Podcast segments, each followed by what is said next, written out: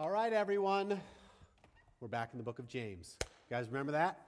We're going through James, and we are almost at the end.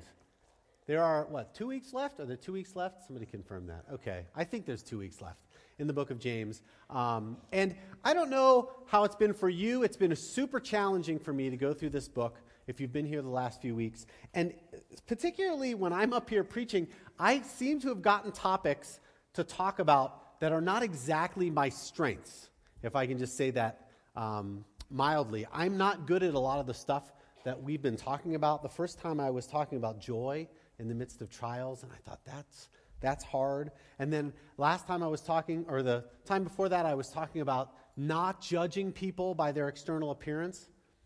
Talk about favoritism and prejudice in our lives and in the church, and that was super convicting. And then the last time I was talking about speech. I'm like, oh man, I know I'm not good at this. And so all along the way, God's word has been convicting me, challenging me personally. Well, today, I think I have a topic that, that tops all of those. Because today, God wants to talk, us, talk to us about patience. That's what James 5 starts to hit on. Let me read this passage to you, starting in verse 7 of James chapter 5. If you have a Bible, you can pull it out. If not, we're going to put it on the screen here. It says this It says, Be patient, therefore, brothers, until the coming of the Lord. See how the farmer waits for the precious fruit of the earth, being patient about it until it receives the early and the late rains. You also be patient. Establish your hearts, for the coming of the Lord is at hand. Do not grumble against one another, brothers, so that you may not be judged. Behold, the judge is standing at the door. As an example of suffering and patience, brothers, take the prophets who spoke in the name of the Lord. Behold, we consider those blessed who remain steadfast. You have heard of the steadfastness of Job and have seen the purpose of the Lord, how the Lord is compassionate and merciful. Okay, five verses. That's all we're going to hit on today but they're pretty rich. They're pretty thick. Let's start right at verse 7 together. It says, Be patient, therefore, brothers, until the coming of the Lord. And so, just to put it in a little context, we have to start by asking, where, where's the therefore? Uh, what is that referring to? What's that all about? Well, the immediate context here is that right before this, James has been talking to them about how rich individuals have been oppressing the poor. And, and you guys hopefully have seen this if you've been here for the last few weeks. There's a thread uh, in James where it seems like a lot of the Jewish Christians that he's referring to, he's speaking to, are poor and have been suffering as a result. There's been some oppression, there's been some injustice. And that's not necessarily something that we can relate to, all of us can relate to. Some of you might be able to. But there's a bigger overarching theme in James, which is in the Christian life, in the Christian world, there is going to be suffering. If you decide to follow Jesus, that doesn't mean your life is going to magically be fun and comfortable, right? We talked about this week one, that you could expect trials to come. There's going to be trials. And for, for many of us, it may not be economic, uh, it may be social, it may be relational, it may be physical. In fact, you remember the first talk in the series, James said this Count it all joy, my brothers, when you meet trials of various kinds. And so he's following up on this thread. He's kind of closing this thread for us in this book by saying this in the midst of those trials. And keep in mind, this is to everyone. When he says brothers, he means the whole family of faith, not just males, okay? So this is for all of us. In the midst of these trials, be patient. Be patient. Wait patiently. There's this picture of the Christian life. Have you ever wondered what the Christian life is all about? I'm going to sum it up for you in like one minute here, okay? You ready? So, so we are far from God. All of us have rebelled. We're broken. We've fallen short. And at some point, God intercedes and He opens our eyes, right? Opens our eyes to our own brokenness and opens our eyes to this kingdom that he rules over, a kingdom where love is real and peace and justice rule, where his reign and rule is realized. And he is powerful and he is good. He's showing us that there is hope. And he's, he's provided for us a way to be redeemed, right? To be rescued. He sent his son Jesus to die on our behalf. And that if we place our faith in him, we can be rescued. Our relationship can be restored. The penalty of our sin can be paid for. Right? And so there's a moment in every Christian's lives where they respond in faith, they respond with trust. That Jesus can forgive our sins and that he is our savior and that he's also our king. And then what's crazy is that we're invited into this kingdom work, right? God doesn't just say, okay, you're good, just bide your time.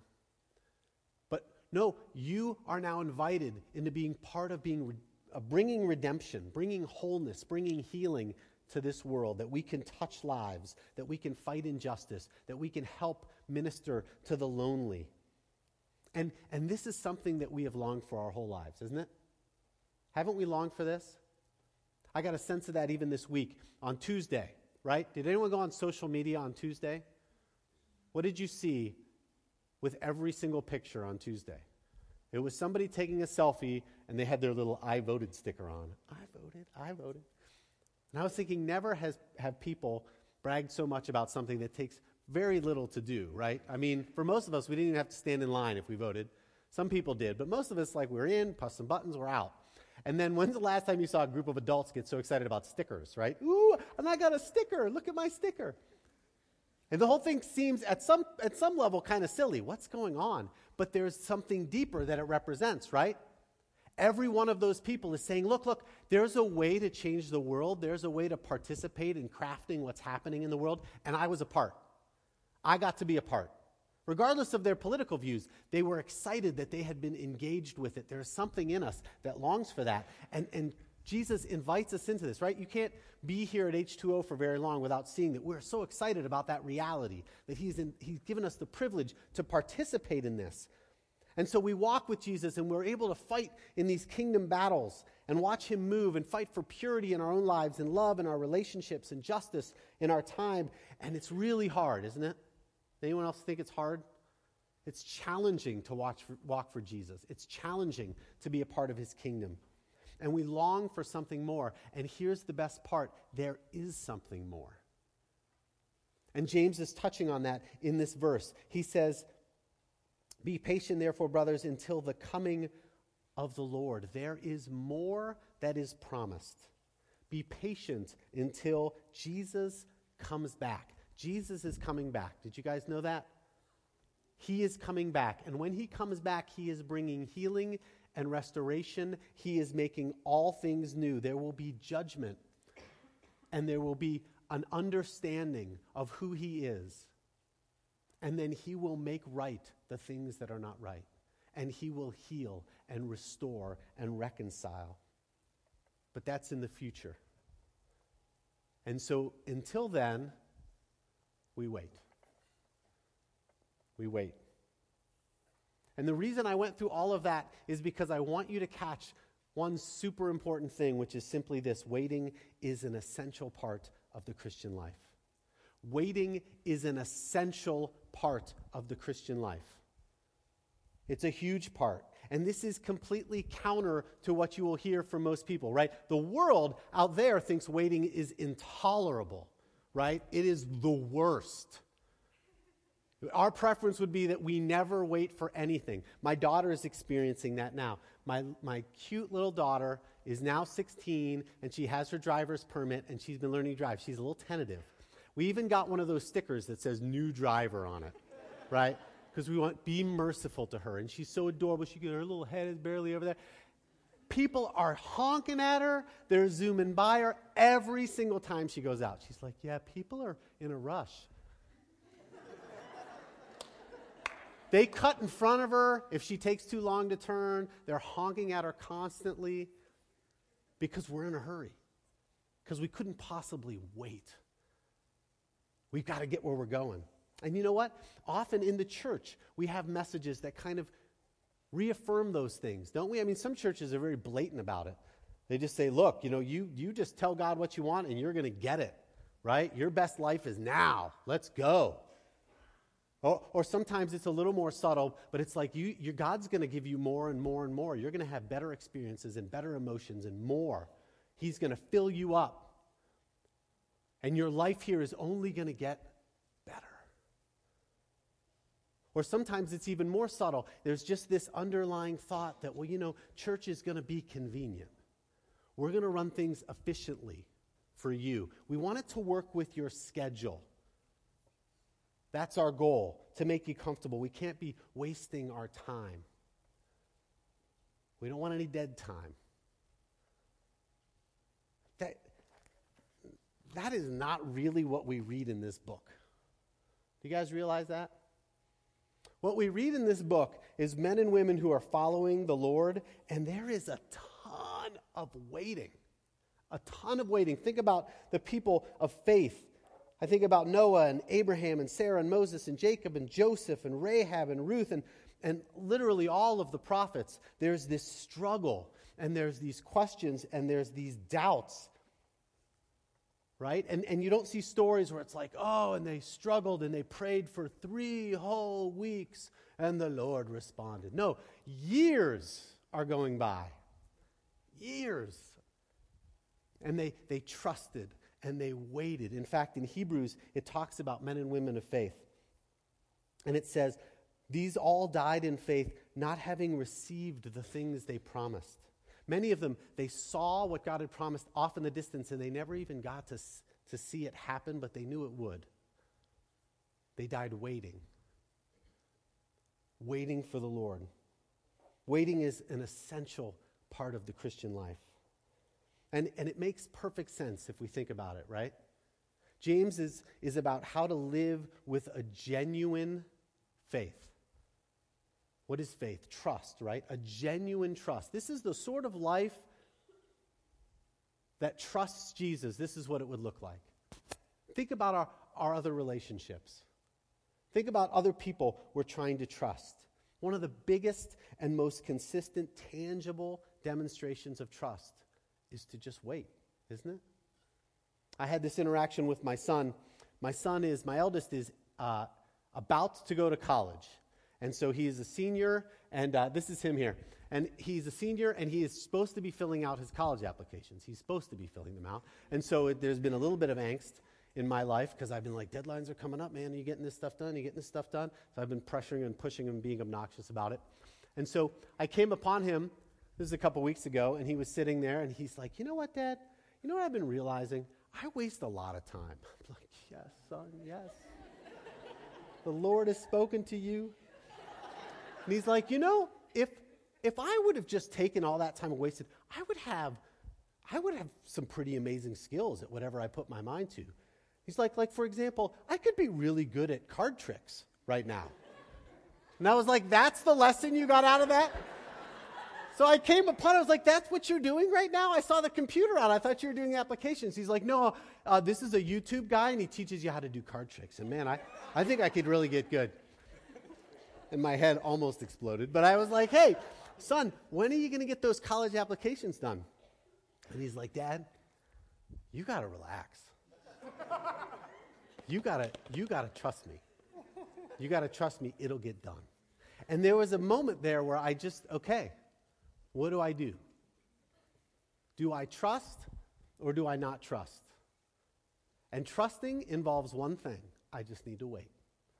I just need to wait till the deadline hits and see did he actually do it? Right?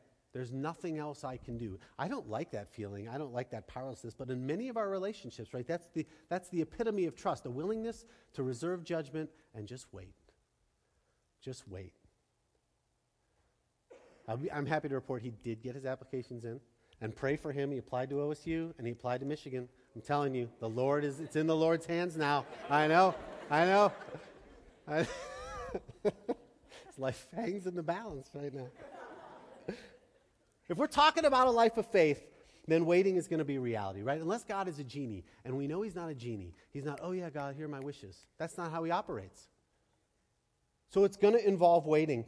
And as followers of Jesus, and this is so important, how we wait is vital. How we wait is vital, because you're going to wait anyways. But how are we going to wait? Are we going to do it in a way that glorifies God or not? What does James say here? You also be patient, establish your hearts, for the coming of the Lord is at hand. What does that mean? It's an idiom from back then that it meant firmness of intention. Establish your hearts, decide, develop a sense of conviction, decide that this is what you believe, and this is where your heart will be. There, there's the same word that's used in the Gospels, the root word there, when uh, in the midst of Jesus' ministry, he, he knew he had to go to Jerusalem to go die. So he was teaching and he was healing and he was doing all these things. And then at one point, it became clear now it's time. It's time for me to be crucified and then rise from the dead. And in Luke, it says, When the days drew near for him to be taken up, he set his face to go to Jerusalem. It's that same idea that, that we will set our face to be committed to Jesus, to be committed to the hope that we have in the midst of whatever is going to come. And we need to keep doing that. We need to keep establishing our heart. Why is that? Because when we are waiting, the temptations will come. The temptations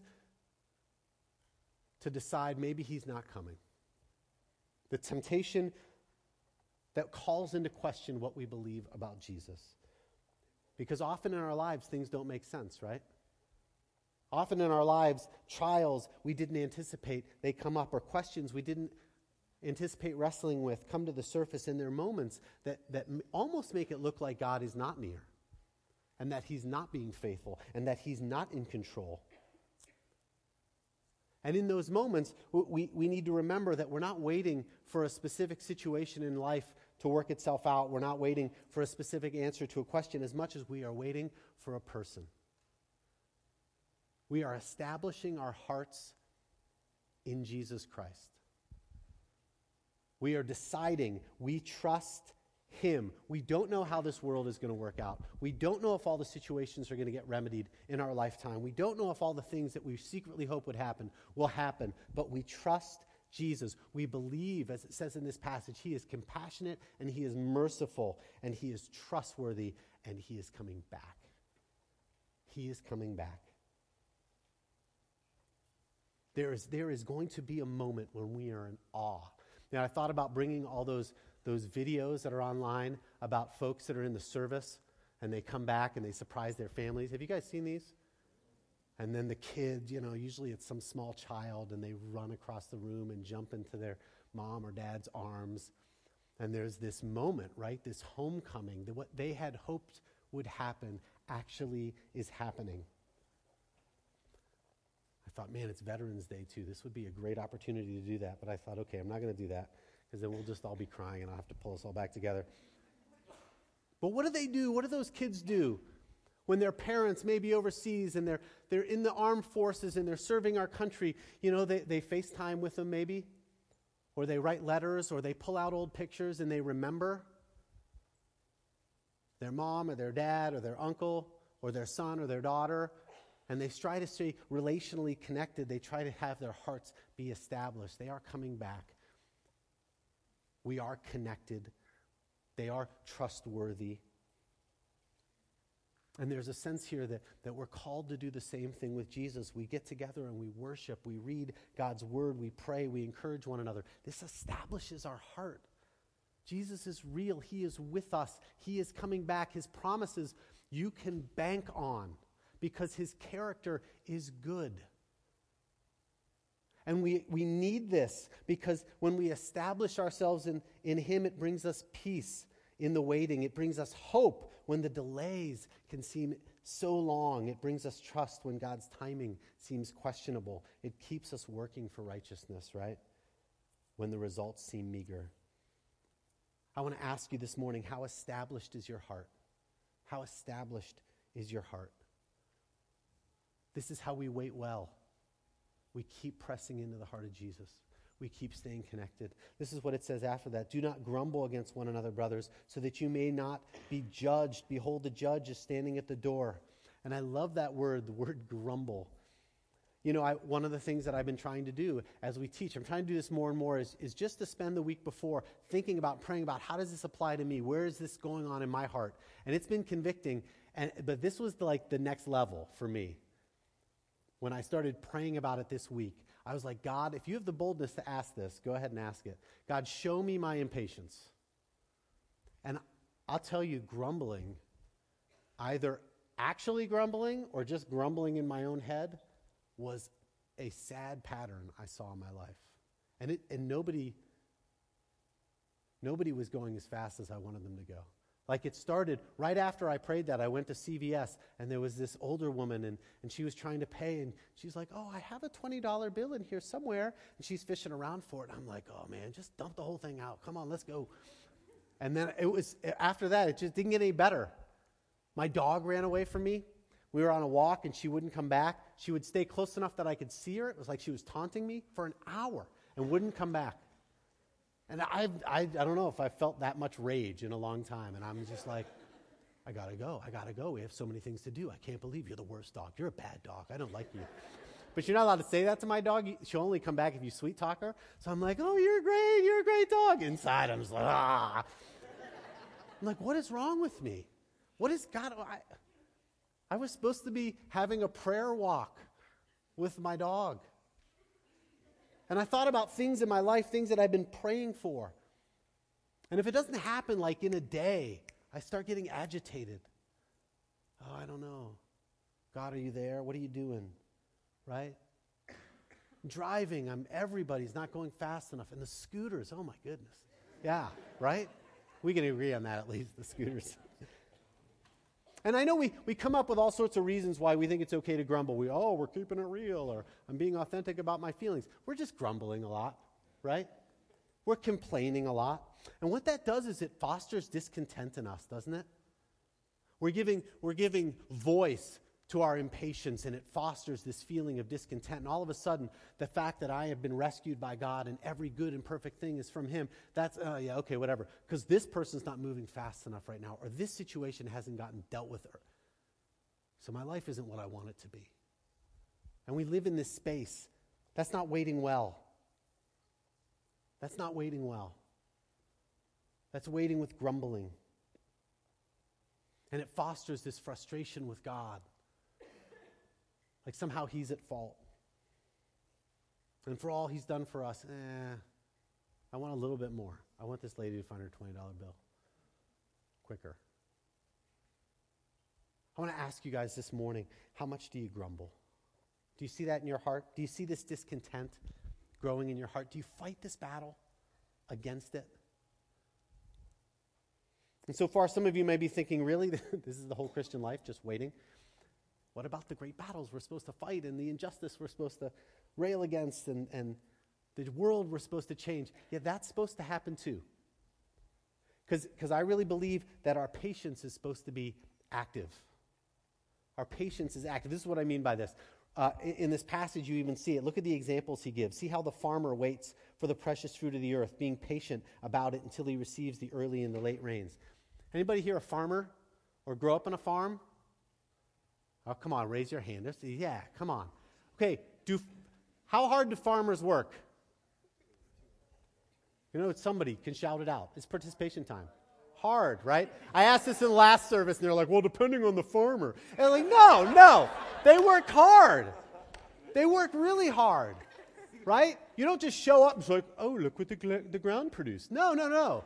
You plant and then you water, and then you weed and you fertilize. I don't even know, I'm making all this up, but you fertilize. And then there's like other stuff you have to do. And then after all that, you've put in these long days, you're waiting, right? Because you know you can't actually make the growth. So you are working and you are, you are doing all of these things, and then you're waiting. And that, to me, it's such a great picture of the Christian life. What are, the other thing that's mentioned are the prophets. What did the prophets do? They didn't just sit there. They served God and they spoke truth and they lived out what they believed and they wrestled. They were, they were engaged thoroughly with serving and honoring God as they waited. As they waited. And that's the picture of waiting well. Right? This is the picture that's being painted. It's a, it's a people who endure the trials of this world, who grieve them, and in the midst of it, maintain a zealous faithfulness to God. That's what we're called to. So, so here is the million dollar question for all of us. And I want you guys to think about this. What is one area of your life where you are struggling to be patient? Think of one area where right now you could say, Yeah, honestly, I'm not sure I'm waiting well. What do I mean by that? the idea of waiting well. Maybe an example will help. So, uh, many folks want to get married, right? Any of you guys want to get married someday? You're all yeah, man. Very sheepish. Nothing wrong with that. It's great to want to get married. Getting married is fantastic. But we're often in a space where, like, okay, I'm waiting. I'm waiting to meet someone who's perfect for me. I'm waiting for the one. I gotta, I gotta wait. God, where is that person? And we have a decision to make in the midst of that. And there's a lot of temptations that we can have in the midst of our waiting, right? We can, we can decide, I don't like to wait. I'm going to make this wait as short as possible. I am going to go find someone, and even if I have to compromise a little bit, I'm going to get this done, right? And there's a temptation to do that. Some people become so consumed with the wait, that's all they think about. They filter their whole relationship with the Lord through, hey, God, what, what are we doing here with finding me a spouse? And I'm upset with you. Or they even get bitter about it. They're bitter against God. Look, I'm God, I'm trying to be pure. I've been sexually pure because I'm waiting to have this great godly marriage, and you haven't produced yet. You haven't given me what I want. They're, they're waiting, technically, not waiting well. Or some people just decide, you know what? This picture you have, God, of, of marriage and, and sexual purity and all this stuff in your word, I don't think that's really even possible for me. So I'm just going to get what I can get now.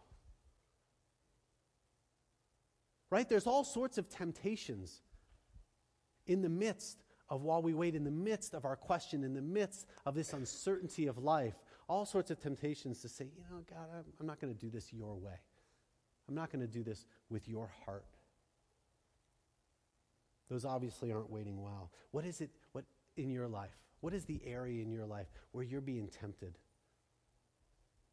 to say, you know, God, I'm not sure I trust you? And it's particularly hard because most of the things in our life, we actually don't know what God's going to do, right? There's no promise in Scripture that each one of you is getting a spouse. That makes it even harder. Like, well, I don't even know what's going to happen. What an uncertain place to be, right? But isn't that like all of our relationships? We don't know what people are going to do and what, how people are going to react, but we, we stay loyal to that individual. And we wait and we let it play out, even though we don't know what to expect. And that's exactly what the people here were experiencing, right? These people that James were talking to, the rich were oppressing the poor. You know what's not said at all in here is that that's going to end here on this earth. He doesn't say, oh, guess what? God's going to smite all the rich people right here in front of you, and then it's going to be fixed. Doesn't say that. It actually says, you know what? I'm not sure what's going to happen here, but let me put your eyes on Jesus. And let me put your eyes on what is going to come in the future. And don't get me wrong, there are sometimes we get glimpses of God's kingdom here and now, right? There are some times that you're going to pray for things that there's no promises about in Scripture, and God is going to make those things happen and going to bless you, and you are going to savor them. And they are going to be joyous moments, right? When Kevin and Julie went to IU, there was no promise that they would ever get to lead someone into a relationship with Jesus. But sometimes he moves in a way that you're like, what a privilege. This is awesome. And those are fantastic things. And we want to savor those things. We want to appreciate those things. But you know what? Our, our patience, our, our loyalty to God can't depend on Him working out all of those circumstances right? There's got to be something else we're clinging to. We will not wait well if our eyes are solely on the circumstance of the moment. If in our heads we've created an expectation of what God must do and demand that He does it. We wait patiently when we focus on honoring Jesus and remembering that He's coming back. That's going to produce the fruit in our lives. Our hope needs to go beyond this world. Jesus is coming back, and he is going to make all things new. And guys, this is not a cop out.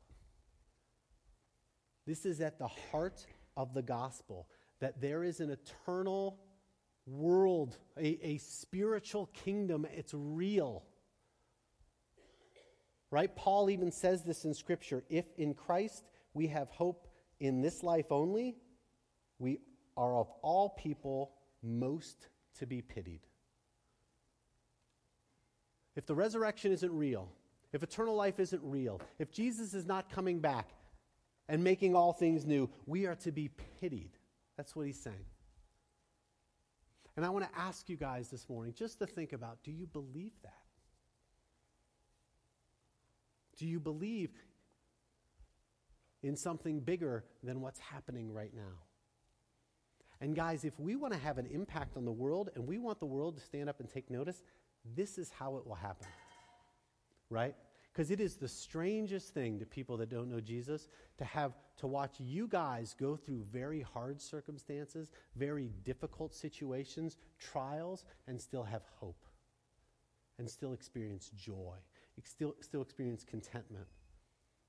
That isn't revolve around, oh, God's going to fix it any minute now. That goes deeper. That you actually believe that you're going to spend eternity with your Savior. It's an amazing thing. And it's at the heart of what we cling to. Let me read this to you. Paul says this I tell you this, brothers flesh and blood cannot inherit the kingdom of God, nor does the perishable inherit the imperishable. Behold, I tell you a mystery. We shall not all sleep, but we shall all be changed in a moment, in the twinkling of an eye, at the last trumpet. For the trumpet will sound, and the dead will be raised imperishable, and we shall be changed. For this perishable body must put on the imperishable, and this mortal body must put on immortality. When the perishable puts on the imperishable, and the mortal puts on immortality, then shall come to pass the saying that is written Death is swallowed up in victory. O death, where is your victory? O death, where is your sting? The sting of death is sin, and the power of sin is the law. But thanks be to God who gives us the victory through our Lord Jesus Christ. Therefore, my beloved brothers, be steadfast, immovable, always abounding in the work of the Lord, knowing that in the Lord your labor is not in vain. Let's pray. Lord, we thank you so much that there is something beyond this world that when you rescued us and redeemed us and invited us into your the privilege of serving you in your kingdom and, and seeing redemption and reconciliation and healing happen on this earth, that that wasn't everything. That there will be a time when you return and you will make all things new. And Lord, I pray that you would bring that back to our minds, that you would help us be established in heart to these realities so that we can wait well in the midst of the trials of this world, so that we might honor you and bring glory to you. We ask this in Jesus' name. Amen.